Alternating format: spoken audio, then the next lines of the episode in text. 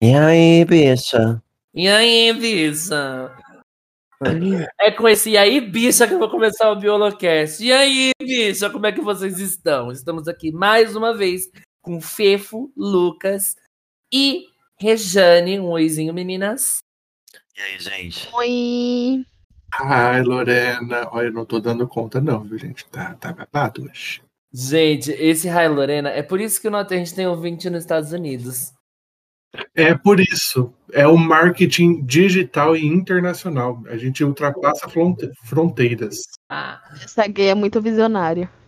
E aí, vou começar. Olá, Lorena, como estás? Pronto, gente, agora a gente vai na Espanha. e quem voltou? Quem voltou? Ela mesmo. Oi, Matheus. Oiê, hi. Duas Tá vendo? Já se comunicando bilinguamente para os nossos ouvintes. é isso? Buonasera. Agora a gente acabou de ganhar um ouvinte na Itália. Obrigado, obrigado. Oi, hi, hello, buonasera. Ouvi dizer que a cada ouvinte internacional é um nude do Lucas que vai de presente.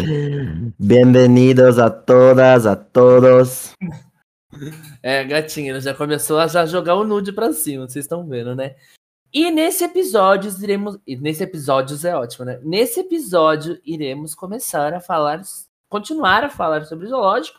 Só que agora nós vamos entrar em dois temas específicos. O primeiro é a educação ambiental entre zoológicos, tá? Que a gente vai explicar primeiro o que é educação ambiental, a gente vai falar sobre como ela é feita no zoológico e a importância dessa educação ambiental, que creio aqui que todos nós, pelo menos eu sou uma grande cadela da educação ambiental, eu amo esse tema, né? Eu amo falar sobre isso. Tem mais algumas cadelas da educação ambiental aqui? Educação ambiental A, eu ao. Eu não sou. Ah, Então você sai, eliminada. Vaza É que você não gosta de gente, né, amor? Mal de bicho. Mas é, não, não consigo nem criticar. Mas eu tenho muito a contribuir em educação ambiental, porque eu já fiz estágio em educação ambiental, gente. tudo, por... imagina o Lucas. Ai, eu, eu, eu pagaria pra ver. Gente, eu pagaria pra ver o Lucas lidando com crianças dentro de zoológico. Pagaria. Eu já levei 40 crianças pra uma trilha sozinho. E voltou sozinho, né? E voltei sozinho. Batei todo mundo lá. A oferenda. E é por isso que o Lucas não envelhece. Se você olhar pra ele daqui 30 anos, ele vai estar com a cara de 22. Igual ele tem hoje. Obviamente, eu levo as crianças lá, suco a juventude delas, e é isso. Eu falo sobre biodiversidade, eu falo sobre diversidade de plantas, animais, relações ecológicas, tudo isso. Eu ensino, dou uma bagagem, aí eu cobro o preço que é a juventude. Exatamente. E logo depois de falarmos sobre enriquecimento ambiental, educação ambiental, dentro do zoológico, a gente vai ver motivos para você visitar o zoológico. Só que num grande artigo, que eu não vou falar o site, porque eu não sou idiota, eu tenho medo de processo, a gente não tenta culpa pagar advogado, tá? Então a gente vai omitir o site, e aí o nome da, da matéria é assim: 10 motivos para não se visitar aquários zoológicos. A gente vê motivo por motivo, a gente vai socar o pau no que não tá certo, tá? E é isso, que hoje eu tô afim de criticar esse caralho todo. Tá, então vamos falar um pouquinho sobre educação ambiental, certo? Acho que é um tema extremamente importante que é, gente, é, é, autoexplicativo, educação ambiental. Você leva a palavra da conservação, você leva a palavra da biodiversidade, para crianças, para as crianças, jovens, adultos, adolescentes, qualquer pessoa, entendeu? Onde você possa acessar elas e falar assim: olha, se você não cuidar disso, vai dar merda. É basicamente isso. Claro que a gente vai explicar melhor agora, né, Fefo? Rejane, Lucas e Matheus. É só pra falar o que é educação ambiental? É. Ah, tá, peraí. então, gente, a educação ambiental, ela, em teoria, né? Porque tudo no Brasil a gente fala sempre em teoria, né? não- Pensando no, no melhor cenário possível, ela teria que ser feita desde o início da, do aprendizado da criança, né? Desde lá do maternal, da pré-escola, e ela vai se desenvolvendo a partir do desenvolvimento educacional da criança, né? A educação ambiental é uma forma de conscientizar a população em geral das consequências, né, da, da não conservação do meio ambiente, da questão de desmatamento, poluição, e por que é importante a gente cuidar do meio ambiente. A gente, né, nós estamos aqui cinco biólogos, a gente tá bem explícito o que é, mas, por exemplo, assim, ó, a sua mãe, a sua mãe, por exemplo, ela pode não saber por que, que é importante você economizar água. Por que, que é importante você fazer a reciclagem? Por que, que é importante você fazer a redução de resíduos? Por que, que é importante você derrubar o governo? Tem a ver com educação ambiental. Então... a educação ambiental é basicamente isso, é uma conscientização da população em geral. Normalmente ela é feita de uma forma simples, né? Porque a gente sabe que a maioria das coisas que envolvem meio ambiente a gente é formado muito dentro de academia, né? Dentro de universidade, às vezes é numa linguagem mais científica, né? Então ela não vai gerar um impacto na população em geral. Então é basicamente ensinamentos sobre qual é a importância do meio ambiente, né? É basicamente um, um processo de educação contínuo, né? Que você vem para formar indivíduos preocupados com problemas ambientais, né? É basicamente você pegar a, a criança, estamos falando de novo no cenário perfeito, né? Num cenário assim onde seria feito desde, desde sempre, né? É basicamente você ensinar processos ambientais e o, a problemática que é, causa não cuidar dele, desde pequenininho até o adulto, onde ele se torna responsável e tem ações diretas em ações ambientais. Importante também falar que a educação ambiental ela não é só feita dentro da sala de aula, porque quando a gente fala de educação, a gente tem educação formal, que é aquela educação que é feita dentro da sala de aula, com o professor, pipipipopopó, e a gente tem a educação informal, que é a educação fora da, do, dos locais dos recintos letivos, ou seja, fora da onde a gente ensina mesmo as crianças, né? Então, se a gente está falando de educação ambiental, a gente usa muito essa educação informal, que é a educação em zoológicos. Ó, cataram um gancho, eu sou muito boa, vai tomar no cu. Ah, desculpa, mãe, minha mãe ouve esse podcast, eu tenho que parar de falar palavrão.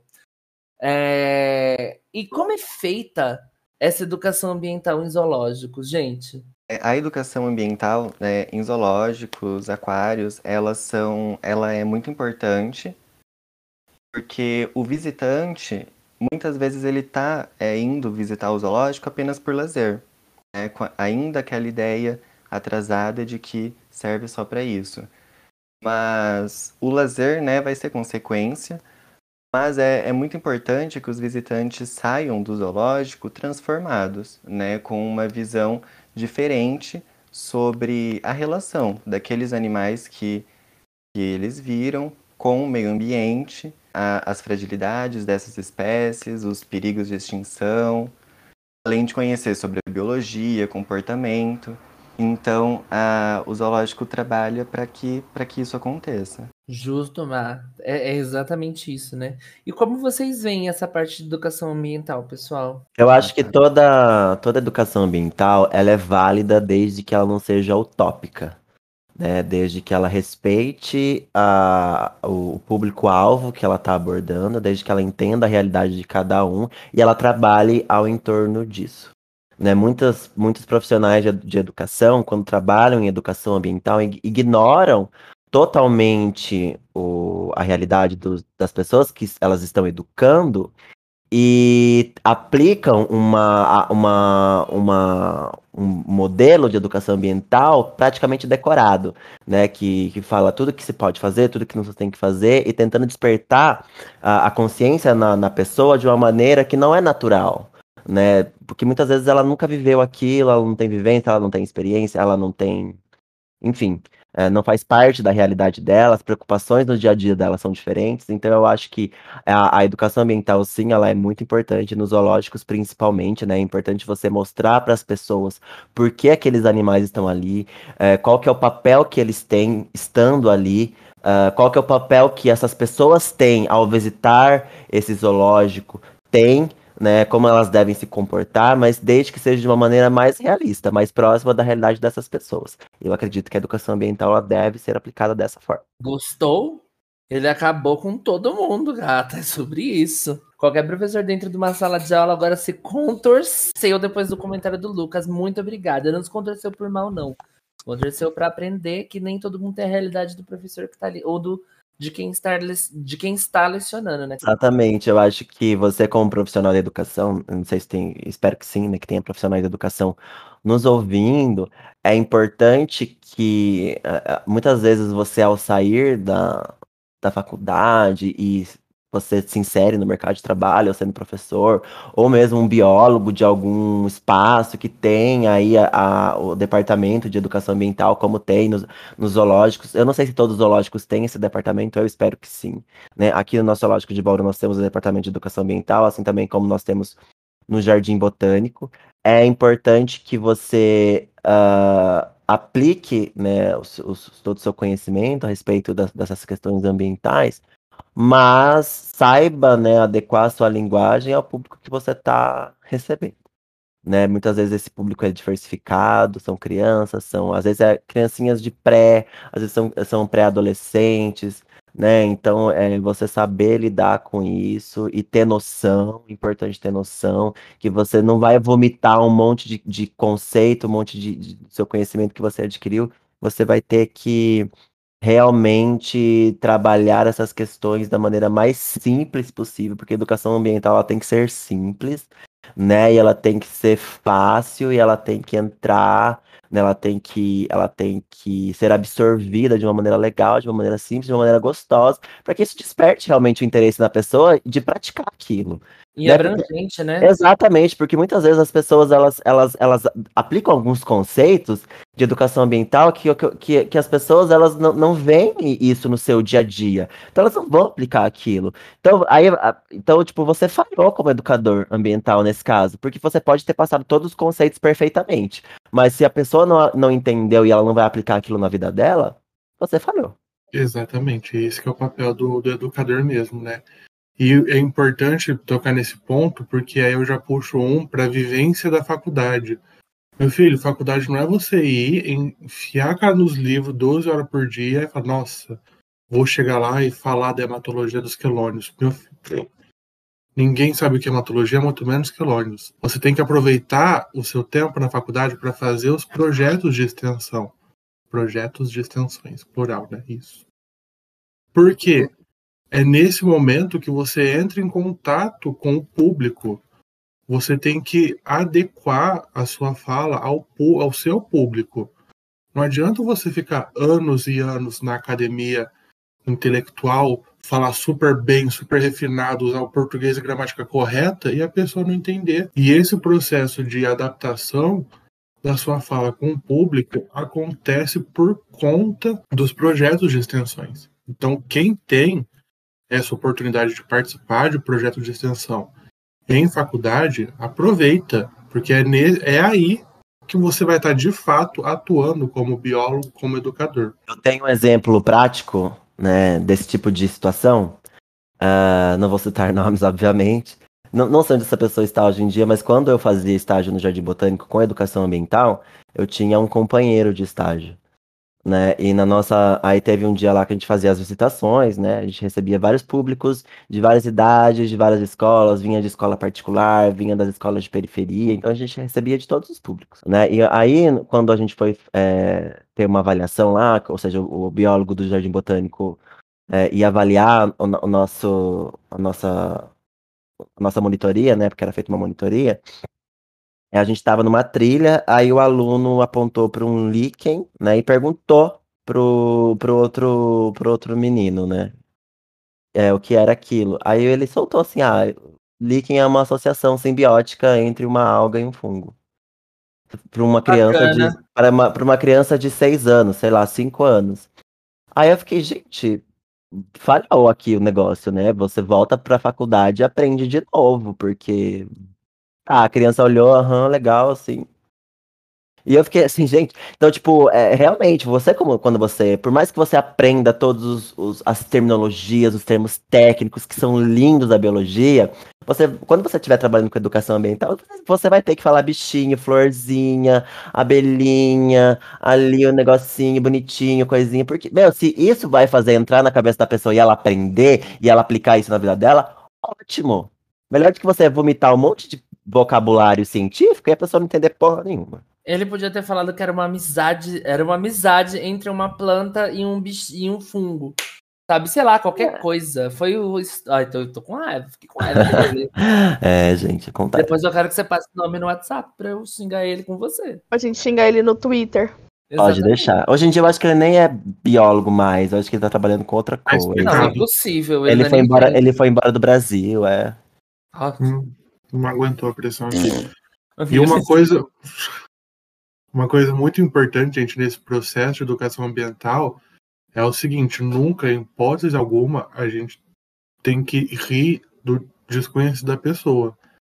Porque vai chegar absurdo para você. Você vai ouvir absurdos. Eu tive que ouvir que um- uma pessoa estava criando um galo e esse galo bebia leite, ela dava leite para esse galo toda manhã e esse galo morreu porque tinha unha comprida. As pessoas elas vão vir com absurdos que não tem nexo. E a gente, em hipótese alguma, pode rir da cara dela e falar: você é burro? Não, concordo Porque com a, você. a gente já, já tem uma muralha gigantesca entre o conhecimento e a população. A hora que a gente recebe umas coisas dessas, porque a gente vai receber, a gente não pode rir, porque a gente vai criar ainda mais, um, vai aumentar ainda mais esse muro. Né? Então, tipo Põe assim. um tijolo nesse muro, né? Quando a gente dá risada. Exato. Então, acolha essa pergunta, acolha essas informações erradas que a gente vai receber. E o nosso papel é justamente pegar isso que tá errado e tentar mostrar o porquê que tá errado. Não falar, você é burro, cacete, vai ler um livro. Pega o Barnes e vai ler Barnes. Não, meu filho, ele nem sabe quem que é Barnes. Mas, gente, voltando aqui ao, ao tópico, né? Voltando à educação ambiental em zoológicos, né? Eu acho, eu acho interessante que o zoológico ele tem uma facilidade, talvez, de cativar as pessoas. Por quê? Porque os animais eles têm um apelo estético muito forte, né? Dif- diferente das plantas, por exemplo. Né? É, é, é, é nítida a diferença do, do, do visitante do jardim botânico e, a, e, e a, a- o perfil do visitante do zoológico. Eu lembro que às vezes, quando eu tava no, no Jardim Botânico, vinha as criancinhas lá, geralmente eles faziam os dois. Então, as- quando as escolas vêm fazer visitação, eles já aproveitam e fazem o- a dobradinha, né? Vão no Botânico e no Zoológico, ou vão no Zoológico e no Botânico. Muitas vezes eles iam primeiro no, no Botânico. Daí a primeira coisa que as, que as crianças perguntavam é quando a gente vai ver o leão. Então, era uma dificuldade você é, atrair a atenção das pessoas, né? Fazer a educação ambiental dessas pessoas com plantas, com coisas que não se mexem, né, com ali o, o estático verde, enfim. Então era difícil, eu tinha que ter algumas, algumas manhas para poder atrair a atenção das pessoas. Quando aparecia um sagui na trilha, então você podia esquecer, dar adeus, encerrar a visitação, porque acabou, porque o centro das atenções seria um macaco. Né? Então o zoológico, co- como ele trabalha com animais, né, e como muitas vezes são animais grandes, legais e bonitos, então eu acho que eh, os educadores eles têm que agarrar essa ferramenta e aproveitar essa ferramenta de atenção que as pessoas têm e utilizar isso a seu favor, né? Tentar ali usar como gancho para atrair atenção e, e conseguir aplicar ali alguns, alguns conceitos, algumas, algumas, né, algumas coisas para ajudar as pessoas a ter um pouco mais de consciência, até mesmo a consciência de como se comportar nesses ambientes, né?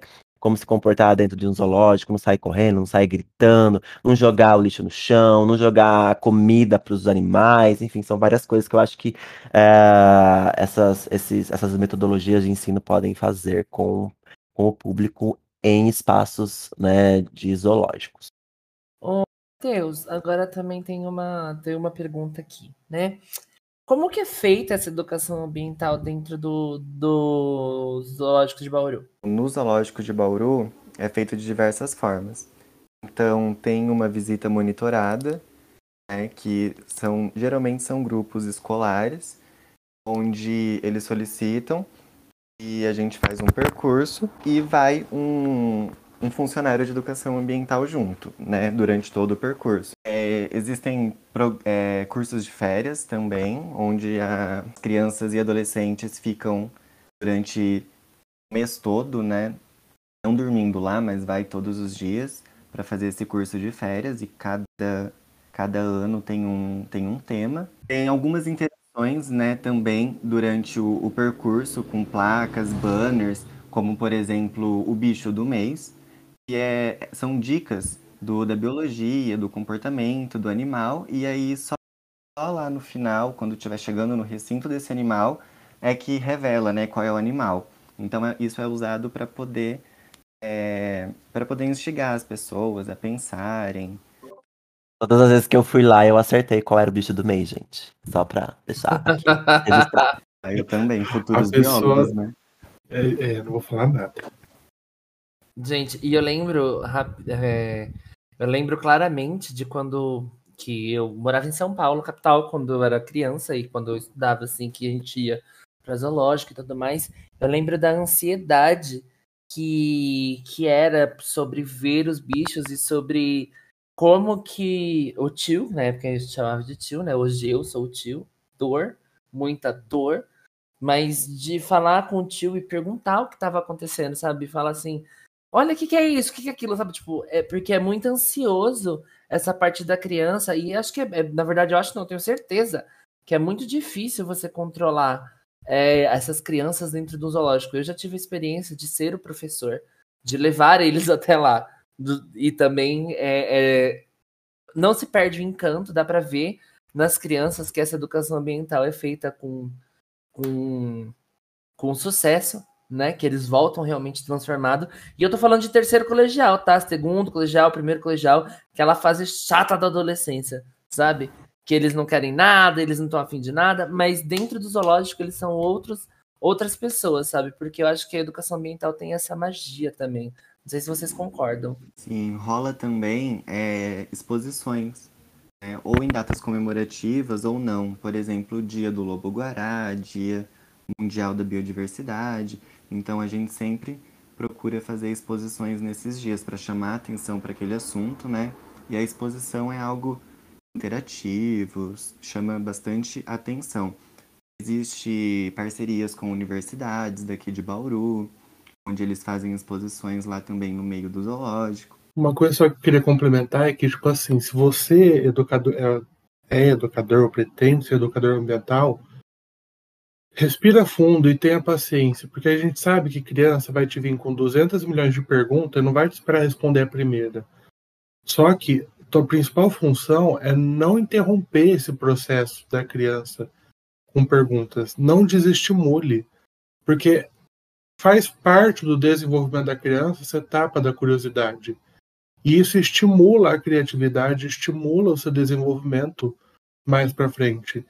Então, se você é educador, respira fundo e encara, tá? Não não quebra logo de cara essa criança, porque depois ela vai crescer um adulto intolerante e que não vai conseguir mais interagir, participar e não vai querer ouvir outras pessoas por conta desse corte, desse trauma que ela sofreu quando criança, de não permitirem que ela se expresse, que ela pergunte, certo? Então, respira fundo, aguenta as crianças chorando e não vai interromper o sonho delas, tá bom? Então tá bom, obrigado, de nada.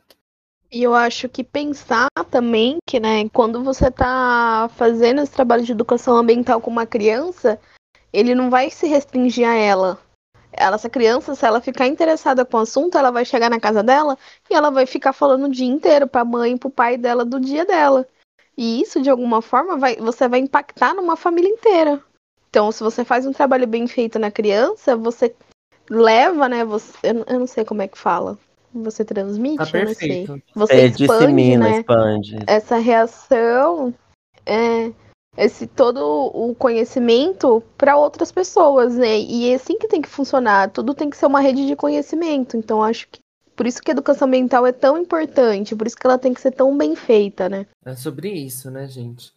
Agora que já falamos sobre. Alguém tem mais alguma coisa a acrescentar? Educação ambiental? Eu queria só complementar que, como a gente falou, né, que a modernização dos recintos, eles é, é muito importante para o bem-estar animal. O, o recinto, ele também ele tem que ser educador, né? O recinto tem que falar com os visitantes.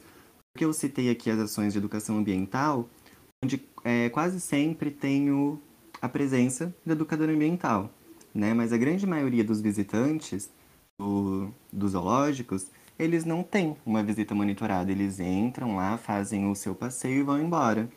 E aí a gente espera, será que é, olhar aquele animal é, comove, né? A gente acha muito bonito, mas será que o, o animal em si cumpriu um papel educador? Só, só de estar ali sendo observado? Então, a importância do, dos recintos educadores é realmente ter um design e uma interatividade muito boa, capaz de, de chamar a atenção desses visitantes, fazer eles lerem, né? Porque o brasileiro não, não lê, gente, muita placa. E, mas é por isso que ele tem que ser interessante e aí é, fazer relação com o bioma daquele animal, de onde ele veio, né? Quais são a, os riscos, as ameaças que ele, ele ocorre na natureza, o que diminui esses riscos, né? Por exemplo, às vezes lá na plaquinha dos animais está só o nome, o nome científico, o que ele come, de onde ele veio, né? E está ameaçado de extinção. Mas por que está ameaçado de extinção?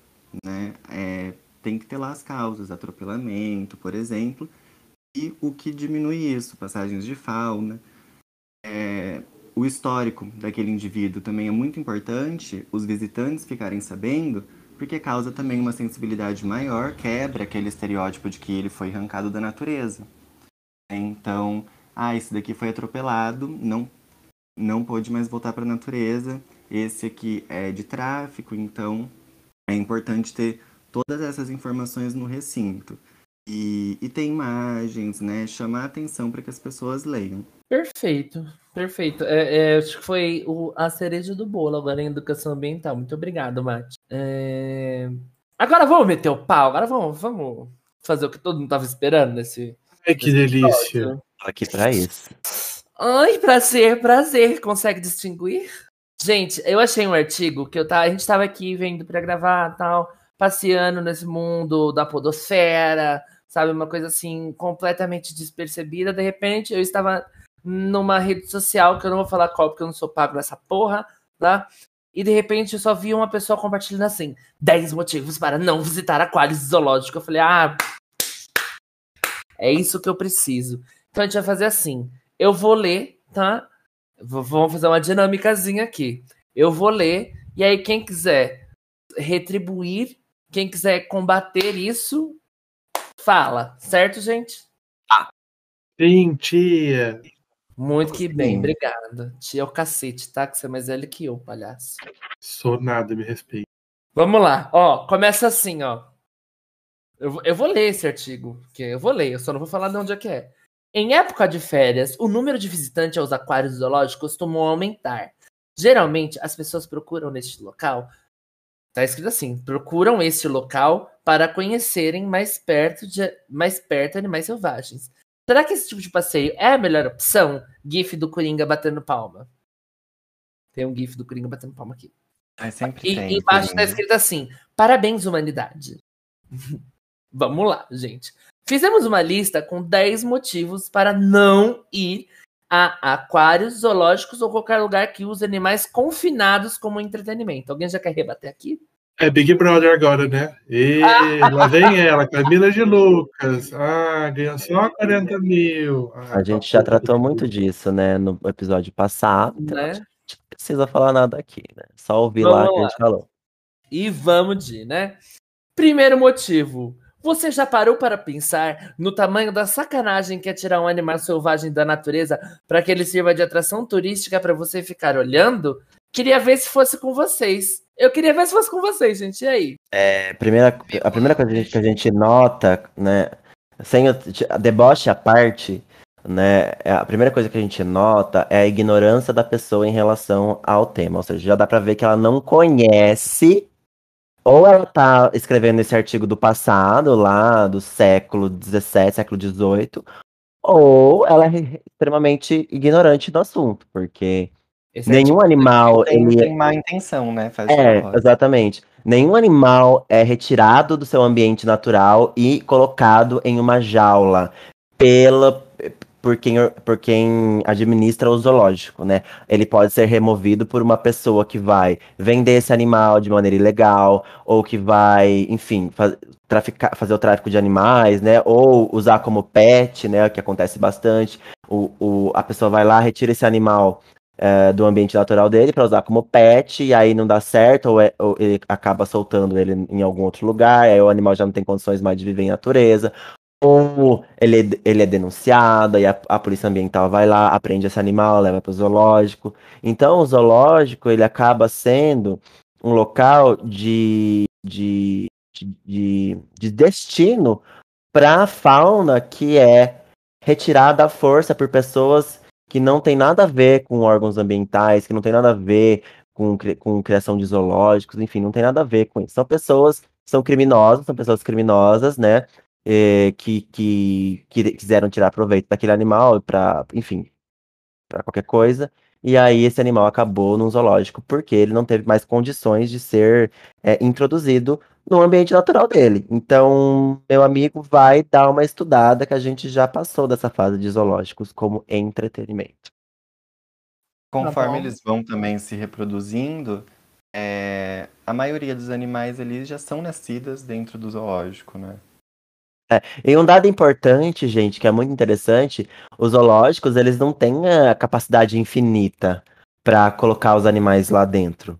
Né? Não adianta você simplesmente chegar com o animal lá e falar, olha, toma aqui esse animal que a gente aprendeu agora aqui, ó. é, bota, bota, é, bota aí numa jaula aí e, e cuida dele. Não, para você inserir um animal, para você ter esse animal dentro de um zoológico, é preciso fazer um estudo de espaço, de, de logística, é, como que esse animal vai ser, vai ser alimentado, se ele tem capacidade para que esse animal fique bem lá dentro. O que acontece, a realidade do nosso país hoje é todo animal que ele é apreendido, se esse animal ele estiver em boas condições, ele estiver sendo, vamos supor, um papagaio, né? Que muita gente tem papagaio.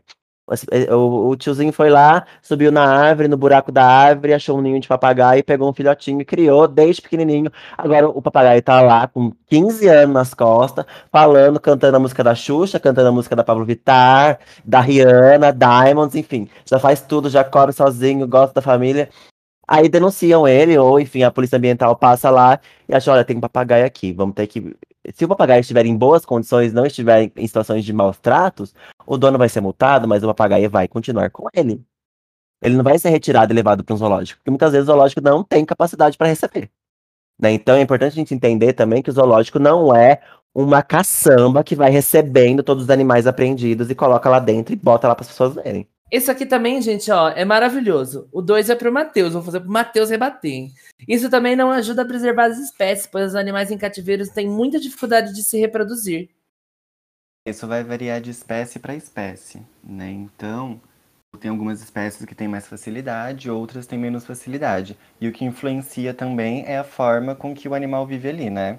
A reprodução é um, é um sinal, né, de que o animal ele tem ali o básico, ele tá tendo uma vida saudável. Porque se o animal tiver com alimentação ruim, cheio de, de problema comportamental, ele não quer saber de se reproduzir, né? E muitas espécies também têm essa dificuldade. É, por exemplo, os psitacídeos, que eles, papagaios, né, como o Lucas já deu exemplo, eles têm muita dificuldade de reprodução mesmo. Mas eu sempre Isso penso, até em natureza. sim, é um comportamento natural. E mas o animal, se o animal tá ali no zoológico, né, gente, é porque o ser humano fez merda. É porque É. ele não tem mais casa, a casa foi derrubada. Exatamente, tipo, o animal tá lá no zoológico, aí ele não tem capacidade de reproduzir, ah, então vamos jogar ele fora? Não, gente, ele tá ali, a gente vai fazer com que ele viva bem até o final da vida dele se ele não tiver capaz de ser reintroduzido. É muito simples. E lembrando também que o zoológico não preserva, ele conserva. É diferente. Não são todos os animais que o zoológico é, pode receber que estão lá na área de visitação. Então, se um animal ele não tem saúde para estar numa área de visitação, ele fica lá no, em um recinto reservado, onde o visitante não vê ele. Então, é, a pessoa certamente não sabe disso, né? Bom, só, só queria dizer que se tá em zoológico, não reproduz, então meus jabuti tava metendo à toa, né? Só pode isso.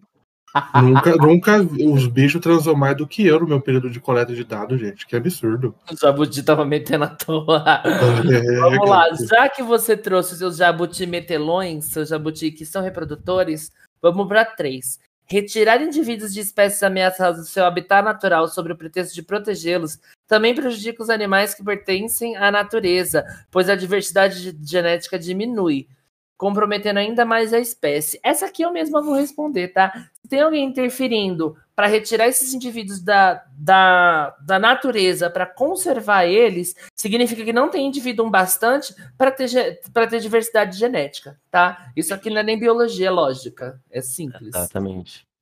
Vamos Aí você faz o quê? Você faz a questão do, de novo, conservação e cito. Você leva um, um indivíduo e tenta fazer reprodução em cativeiro. Porque se não tem espécie suficiente, é porque o habitat dele tá limitado. Você vai fazer o quê? Vai deixar ser extinto? É o que acontece com os pandas, né? Né? Quatro. Apesar dos programas de conservação e proteção, são raros os casos de animais que são devolvidos à natureza por aquários, zoológicos e circos. Uhum. Bom. Citou, Ah, meu Deus, vai tomar no diferenças, cu. alguma A coisa? gente já falou isso no episódio passado, né? Não é tão simples assim. Introdução. É, obviamente, a reintrodução do animal, ele é, como o Matheus falou, ela é complexa, demanda vários fatores, né? Várias coisas precisam ser feitas. Mas isso não significa que isso não vai acontecer. Ó, Fala isso Agora, pro Tamar fazendo- que já devolveu mais de um milhão de tartarugas de volta pro meio ambiente, tá bom? Um beijo. Quer dado, toma dado. que é dado, toma dado. Chama FEFU e BGE. Cinco. Qualquer habitat que não seja a natureza estressa o animal e traz uma série de consequências para a sua saúde física e mental. As baleias do SeaWorld, por exemplo, nascidas com deformidades na barbatana por conta do confinamento. Senhor existe ainda? Nossa, mas ele quer comparar o SeaWorld com o zoológico? O SeaWorld existe ainda? Não existe mais, né? O que me estressa é essa pessoa que escreve, não o recinto dos animais, né? Ah, mas- Exatamente. O SeaWorld fechou as atividades dia 16 de março do ano passado. Dia 16 de Março. desse ano? Ano passado. Tá, então tá respondida a pergunta dele, né? Próximo. Seis. Obrigado, amiga. Ai, Lucas, eu te amo tanto. Número 6. Ao contrário do que muita gente pensa, aquários zoológicos, aquários e zoológicos não são uma boa oportunidade para as crianças conhecerem bichos diferentes. Os pequenos precisam ser ensinados desde cedo a respeitar os animais e entender que o lugar de espécie selvagem é na natureza. E o teu lugar calado, quem escreveu, né? Ah, deixa eu falar um pouquinho aqui. Eu concordo em partes, porque realmente, né, se o zoológico não é o local ideal, né? Porque o animal ele tá ali quanto menos estresse ele tiver, quanto menos quanto menos invasivo for para ele, melhor. Né? Então, existe, é realmente uma criança aprender com um documentário do Discovery Channel, perfeito, ótimo, nivelar todos os animais do mundo na televisão e ótimo. Só que a gente tem essa ferramenta e existem métodos para diminuir essa invasibilidade. Existe isso? Não, invasi... Não sei falar ou conjugar o verbo. Invasão. Pode Essa falar. Essa invasão. invasão. não, Porque invasa... inva- invasivo não é verbo, né, gente? E aí, é, para inibir um pouco, né? Mitigar um pouco essa, essa questão invasiva, né? Existem várias formas, várias ferramentas. Ninguém joga a criança no recinto da onça lá e faz ela aprender.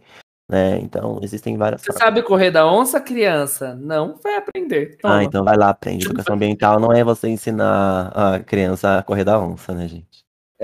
Vamos para a sétima, gente. Quem quiser saber mais sobre animais diferentes pode entrar em contato com santuários. Eles sim são bons, que não compram, nem vendem ou capturam esses animais. Essas instituições fazem um trabalho importantíssimo ao acolher bichos que foram vítimas de maus tratos em zoológicos e circos, que não conseguiram sobreviver à natureza. Matheus, você, por favor, eu, eu, eu dou com gosto para você responder. Eu não conheço muitos santuários, mas já alguns já saiu bastante notícia de, de maus tratos, né? Então, É, a pessoa que escreveu toma com base aquele zoológico famoso da Argentina, né? Que as pessoas tiram foto lá do animal, que os animais, os animais são sedados, né? E, e- com relação a este zoológico em específico, eu concordo totalmente. É, é totalmente errado o que eles fazem, não tem papel conservacionista nenhum. Né, você sedar um animal e para entretenimento, sim. Mas ele está generalizando, né, a questão dos zoológicos. Nem todos, a, a maioria dos zoológicos são, são tentam fazer, né, dentro da medida do possível, o, foco no bem-estar do animal. Aqui, essa frase me, me incomodou muito. Essas instituições fazem trabalhos importantíssimos ao acolher bichos vítimas de maus tratos em zoológicos e circos. Pode ser que aconteça, né? Por exemplo, um, um zoológico que. Tinha um zoológico, eu não sei aonde, eu não lembro agora, que os animais estavam muito magros. É, enfim, eu não sei se o zoológico não tinha recursos, se era um zoológico particular. Enfim, nesse caso, sim, aí o ideal é que esse animal seja, seja retirado, mas é porque tem um problema ali específico, um caso isolado. Né? A gente não pode generalizar a causa. Então, nesse caso, realmente, se, se for retirado e for, e for levado para outro lugar melhor, perfeito. Com santuário, sim. né? Mas o santuário não é a única coisa que, que o único órgão, né, que que, que ajuda ness, nessas questões de, de, de, resgate de animais. Né? Os próprios sant... zoológicos fazem isso. Os outros Sim, é, o santuário ele é o ideal para a preservação da espécie, ele é o ideal porque não tem tanta, é, não é tão invasivo, mas é mais difícil, né, de você manter porque é mais caro, não tem tanta visitação, então tem, não entra tanto dinheiro, enfim. Exatamente, a gente tem que levar em consideração a questão econômica. Né? No Brasil, a gente não tem investimento, é, investimento em saneamento básico, em educação. Você acha que vai investir em preservação de espécie? Não vai, né, gente? Então é aquilo que o Lucas falou, a gente tem que se virar com o que tem. No momento, a gente tem que pensar na, na questão de visitação para a gente poder cuidar desses animais.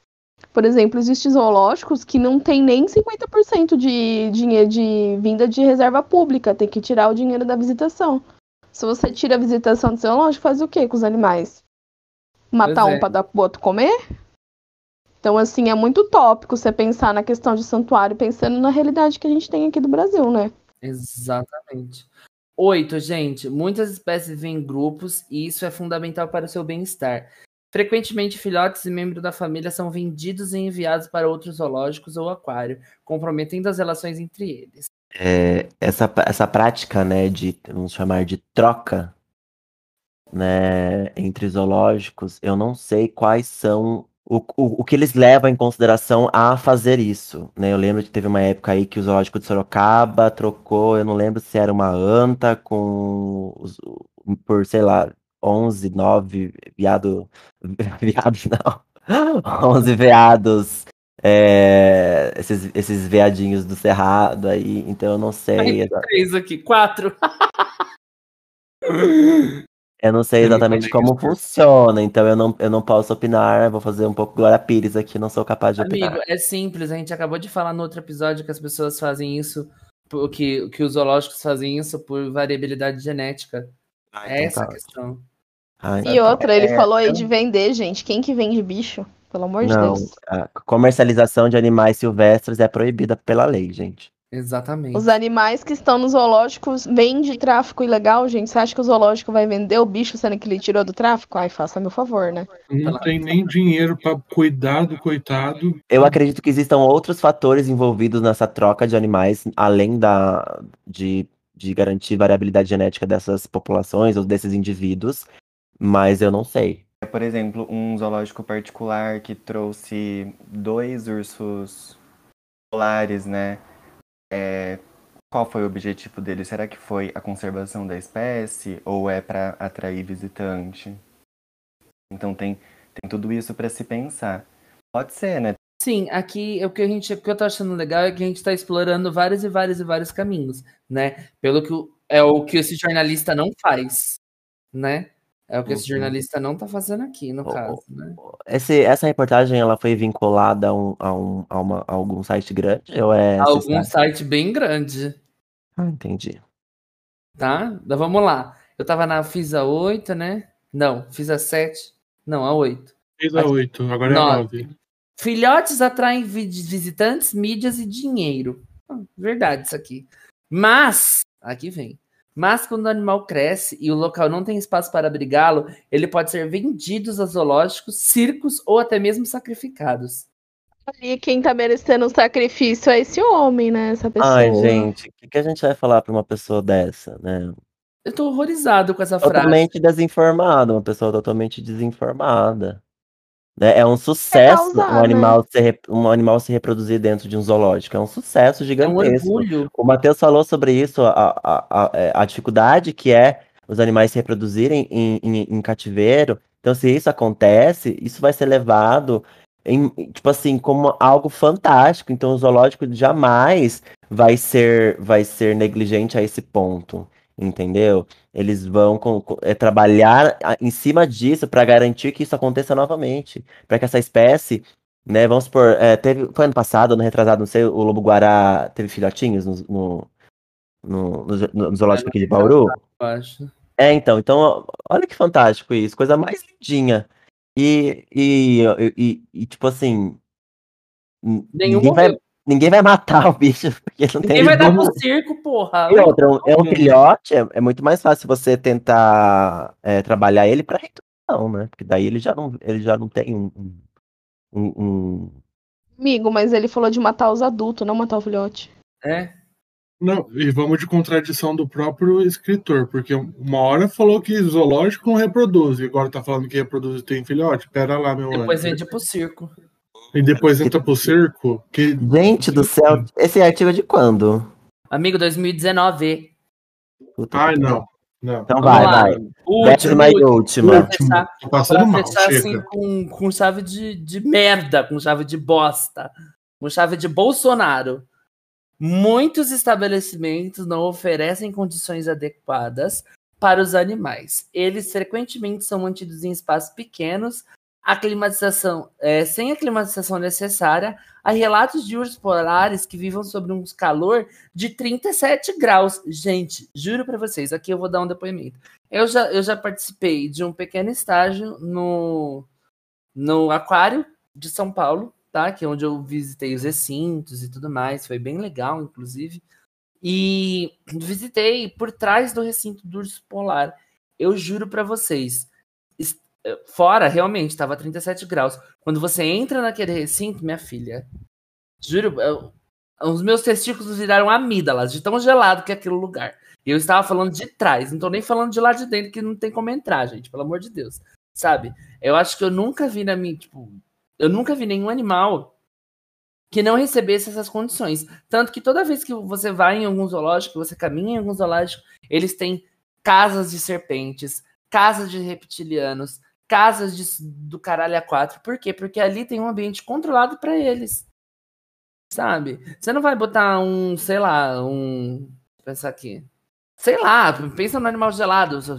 Um, Pinguim. próprio, um pinguim. Você não vai botar uma porra num pinguim numa água quente, numa água equatorial. Você vai botar ele numa água que convém às condições climáticas que ele precisa, sabe?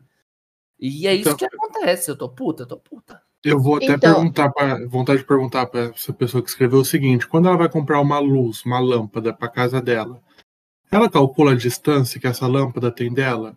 Ela, ela estuda as propriedades da onda da luz que sai dessa lâmpada? Ela faz isso? Não, não faz isso, né? Então, isso acontece nos, nos recintos do zoológico.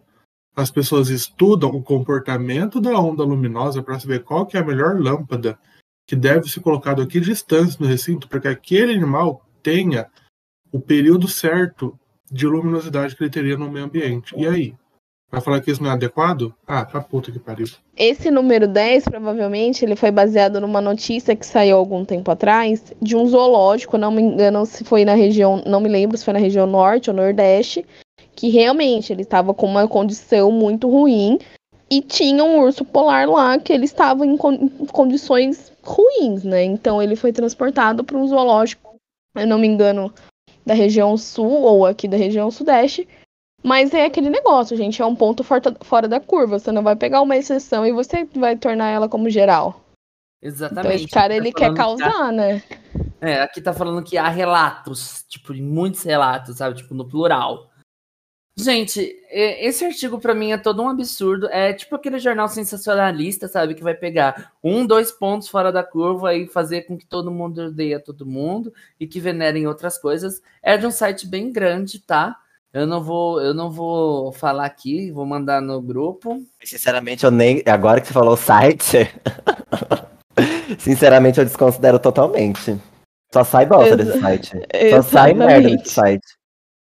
Então, E o pior é que é grande mesmo, e o pessoal acredita. é muito grande, é muito Nossa, grande. esse site é podre demais, gente. Podre demais. É muito grande, é muito grande. Então, sempre confiram suas fontes, é o que a gente sempre fala aqui. Confiram. Na dúvida, Não, arroba biolo.cast, vem que a gente explica. É. E assim, esse- estamos disponibilizando o direct aqui também para qualquer pergunta que vocês tenham. Só mandar aqui para as mamães, tá bom? É, é com toda essa indignação que eu vou encerrar esse episódio por aqui, tá? Onde a gente já deixou bem claro algumas coisas. Alguém tem alguma consideração final além de me chamar de linda? Eu tenho, mas não é te chamar de linda. Ah, É, assim, sobre os zoológicos de maneira geral e o que eu penso sobre eles, eu não sou, eu, eu não, não sou a favor do modelo atual de zoológicos que nós temos. Eu não acho que esse seja o caminho para conservação ou preservação das espécies. Eu acho que existem outros meios, mas que para isso aconteça, nós precisamos ter incentivo governamental, de órgãos públicos, ou até mesmo é, de, de particular, né, de pessoas aí, os bilionários, que têm condições né, de ajudar, e para que, que esses, esses, esses espaços não dependam das pessoas para poder se manter. Né? É aquilo que eu falei no, no episódio passado: tem o que tem que ser feito e tem o que dá para ser feito. Atualmente, o que dá para ser feito para que essas espécies sejam mantidas é, em condições mínimas de, de, de, de conforto, enfim, para que eles possam viver com o mínimo, né, para que eles consigam chegar ao fim da vida deles é, vivendo bem, é dessa forma. Né? Eu, eu acredito que a educação ambiental ela pode ajudar muito, pelo menos na, na a mudar a visão que as pessoas têm dos zoológicos. Eu acho que isso é uma coisa muito importante. Você não vê o zoológico como algo o entretenimento para sua família no final de semana. Se você vai levar seu filho lá, não é para entreter ele, para ele parar de gritar dentro de casa. É para você levar teu filho para conhecer a diversidade que a gente tem, para mostrar para ele por que aqueles animais estão lá, que não é para o entretenimento dele, não é para seu bel prazer. Aqueles animais estão lá porque eles foram vítimas é, de pessoas uh, más, né, de pessoas criminosas que tratam esses animais como objetos, como recurso, e isso levou eles a estar lá. Então é importante que as pessoas elas entendam que o zoológico não é entretenimento, que o zoológico tem o seu papel e passe isso para os seus filhos e por favor, pede pro seu filho não gritar dentro do zoológico, tadinho dos animais. Ah, gente, eu acho que é isso também. É o que eu sempre falo, que eu falei para vocês quando surgiu o tema, né? Ah, e quando sai aquela pergunta, ah, vocês gostam de zoológico? Gente, ninguém gosta de zoológico. Não é o ideal. Mas é o que dá pra gente fazer. Então é só reformando isso que o Lucas falou, né, gente? É cobrar, mais uma vez, voltando até no episódio lá da Carla, né, do, dos impactos ambientais, é você começar a cobrar de quem você vota, né? Porque política pública a gente vai fazer como pressão sobre quem você colocou no governo. Se você elege uma pessoa que não tá nem aí pro meio ambiente, então não tem como você ficar criticando o zoológico no, da forma como ele tá. Você pode sim ter uma visão crítica, mas você tem que pensar que muitas vezes a sua crítica não vai ser construtiva se você não fizer alguma coisa para mudar. Vai ser só que nem esse cara chato aí. Não receba uma crítica construtiva de quem nunca construiu porra nenhuma, não é mesmo? Pois é, e agradecer profissionais como o amigo Matheus, por exemplo, que trabalha nesses locais, né, apesar de tudo, estão ali se dedicando em prol de um bem maior, que é preserva a conservação e futura preservação da espécie também. E agradecer, né, Mate? Muito obrigado de novo por você estar aqui, meu bem. Eu que agradeço, eu já eu não trabalho mais no zoológico, né? Eu fiz um estágio dois anos, mas é, concordo com, com o Lucas, com a Regiane, tem muito que aperfeiçoar ainda, né? Tem muito que, que melhorar. É sobre isso, amigos. Então, assim, uma ótima semana para vocês. Nos vemos semana que vem com um novo episódio de BioloCast. Nos sigam nas redes sociais, arroba biolo.cast. Sigam o Mate, como que é Mate? Mate.moura. Mate com dois T's e um H. É, gatinha, é. Dois T's, um H, um rosto, um corpo, uma cara belíssima. Um beijo para vocês. Amo gente. vocês. Até mais. Beijo, gente. Tchau, tchau. Até a próxima. Bye, bye.